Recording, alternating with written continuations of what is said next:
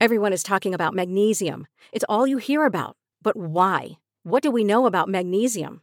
Well, magnesium is the number one mineral that 75% of Americans are deficient in. If you are a woman over 35, magnesium will help you rediscover balance, energy, and vitality. Magnesium supports more than 300 enzymatic reactions in your body, including those involved in hormonal balance. From functional medicine doctors to mental well being and female hormone experts, we all know that magnesium is the one mineral to improve all aspects of well being and health. But which one? Magnesium Breakthrough from Bioptimizers, the trusted choice recommended by leading experts with seven best absorbed forms of magnesium to ensure your body receives the support it needs for overall well being. Go to bioptimizers.com slash balance today and use code BALANCE10 for 10% off. Support your journey to wellness at B-I-O-P-T-I-M-I-Z-E-R-S dot com forward slash balance. Magnesium Breakthrough from Bioptimizers, your foundation to optimal health and vitality.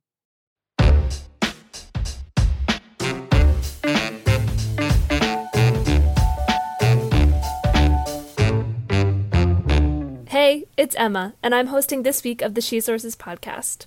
Today's Monday, so it's time for new week, new views. Let's get started. Now it's time for new week, new views, a pop culture moment, and my take on it. I'm going to talk about some of the Taylor Swift Lavender Haze drama. I didn't know about this drama because I am not on TikTok. I delete TikTok from my phone for long periods of time and then re-download it when I like really need to just because you know what? I waste so much time on tiktok. I have to delete it. However my best friend amy sent me some tiktok videos and a lot of commentary over the backlash that happened after taylor swift released an explanation to her song lavender haze. So taylor swift has a new album coming out on october 21st called midnights and she's been slowly releasing song titles from her album to reveal her full track list, and here and there has been releasing videos giving explanations between song titles. And Lavender Haze, she explained, was was expired. Listen to me. was inspired by an episode of Mad Men that she watched where Don Draper, played by Jon Hamm, talks about how in love he is with his soon to be wife. This isn't spoiling anything, I promise. And another character named Anna says back to him, Look at you, you're in the lavender haze. And Taylor Swift then goes on to say she thought that phrase was beautiful. She looked up what it meant, and what she found was that it was a phrase in the 1950s used to describe two people who were so in love they were in the lavender haze, they couldn't see anything else around them but each other. And then she's applying it to her six year relationship with actor Joe Alwyn. She doesn't explicitly state that it's Joe in the video, but she says, My six year relationship, and we all know who that's with. And she says that there's been lots of rumors and speculation around it, and the two of them choose to just stay in the lavender haze and focus on each other. Real sweet stuff. Really sweet stuff, yeah. People are angry though. And honestly, I understand. I'm not here to invalidate anybody's anger towards this explanation. Here's why people are angry because lavender is really strongly tied to the queer community, specifically to the lesbian community. The color purple as a whole, by the way, has multiple meanings. You know, it used to be the color of the royalty because it was so hard to get, but it's also a color that is strongly associated with the queer community.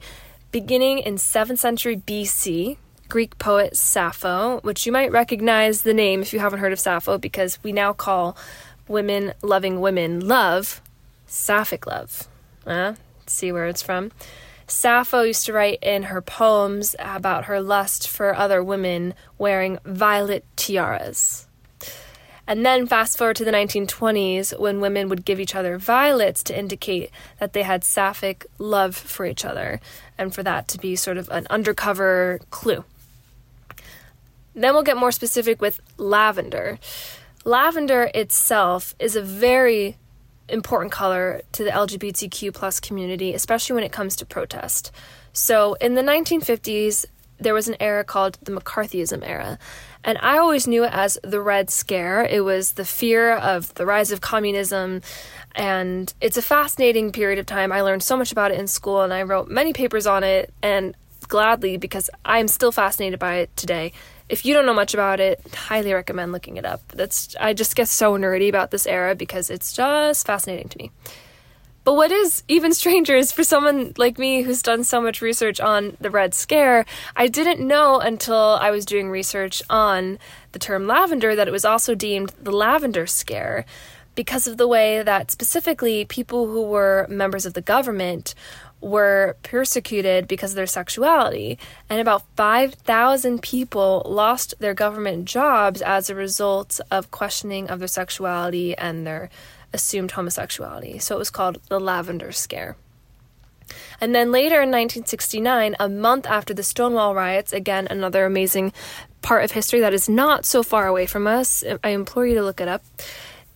A month after the Stonewall riots in 1969, hundreds of gay members of New York City marched from Washington Square Park to Stonewall Inn in lavender sas- sashes. So, lavender and the queer community really do go hand in hand. I do have a hard time believing that Taylor Swift doesn't know all of this. You know, this is this is an artist whose way with words is pretty much what she's famous for and what she's known for and what she's really good at.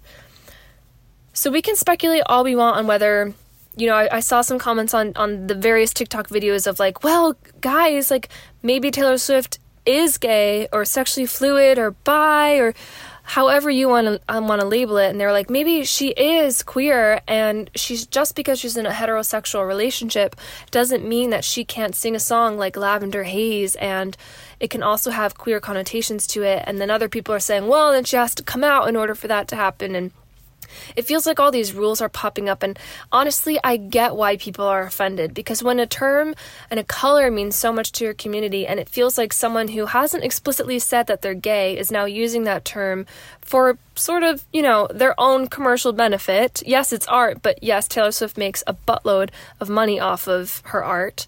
Um, it can feel like erasure, and at a certain point, it could be erasure. However, my take is I don't think Taylor Swift, or any artist for that matter, owe it to us to come out.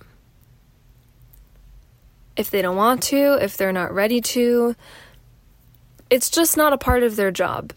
Their job is to make art right? And sometimes it's fun to get the explanation to the art, and sometimes it turns a little bit too much into who did they write this song about and who's that about, and it becomes more about gossip and drama than about art. And music is amazing because it's like a bite sized piece of art in three minutes that you can access so easily right into your, your eardrum. And there it is. And whatever it means to you is what it means. Like, you know that riddle where it's like if a tree falls in a forest and nobody's around, does it make a sound? I sort of think about art that way sometimes. Like if somebody hangs a painting in a gallery and nobody comes to see it, is it still a work of art or is it just a painting? Does it become art until somebody stands in front of that and they say, wow, that I'm so moved by that and it means something specific to the spectator? I kind of feel like art is like that sometimes. Like when I listen to a song and it just means something so deep and so specific to me. That's the meaning it has from then on. It doesn't really matter how the artist intended it or what who they wrote it about, what they wrote it about. I get to decide the meaning. You get to decide the meaning. So that's my answer. My answer is it's not up to Taylor Swift to come out to us. She doesn't well, it's it is up to her. That that is my answer. It is up to Taylor Swift if she wants to come out to us. She doesn't owe it to us.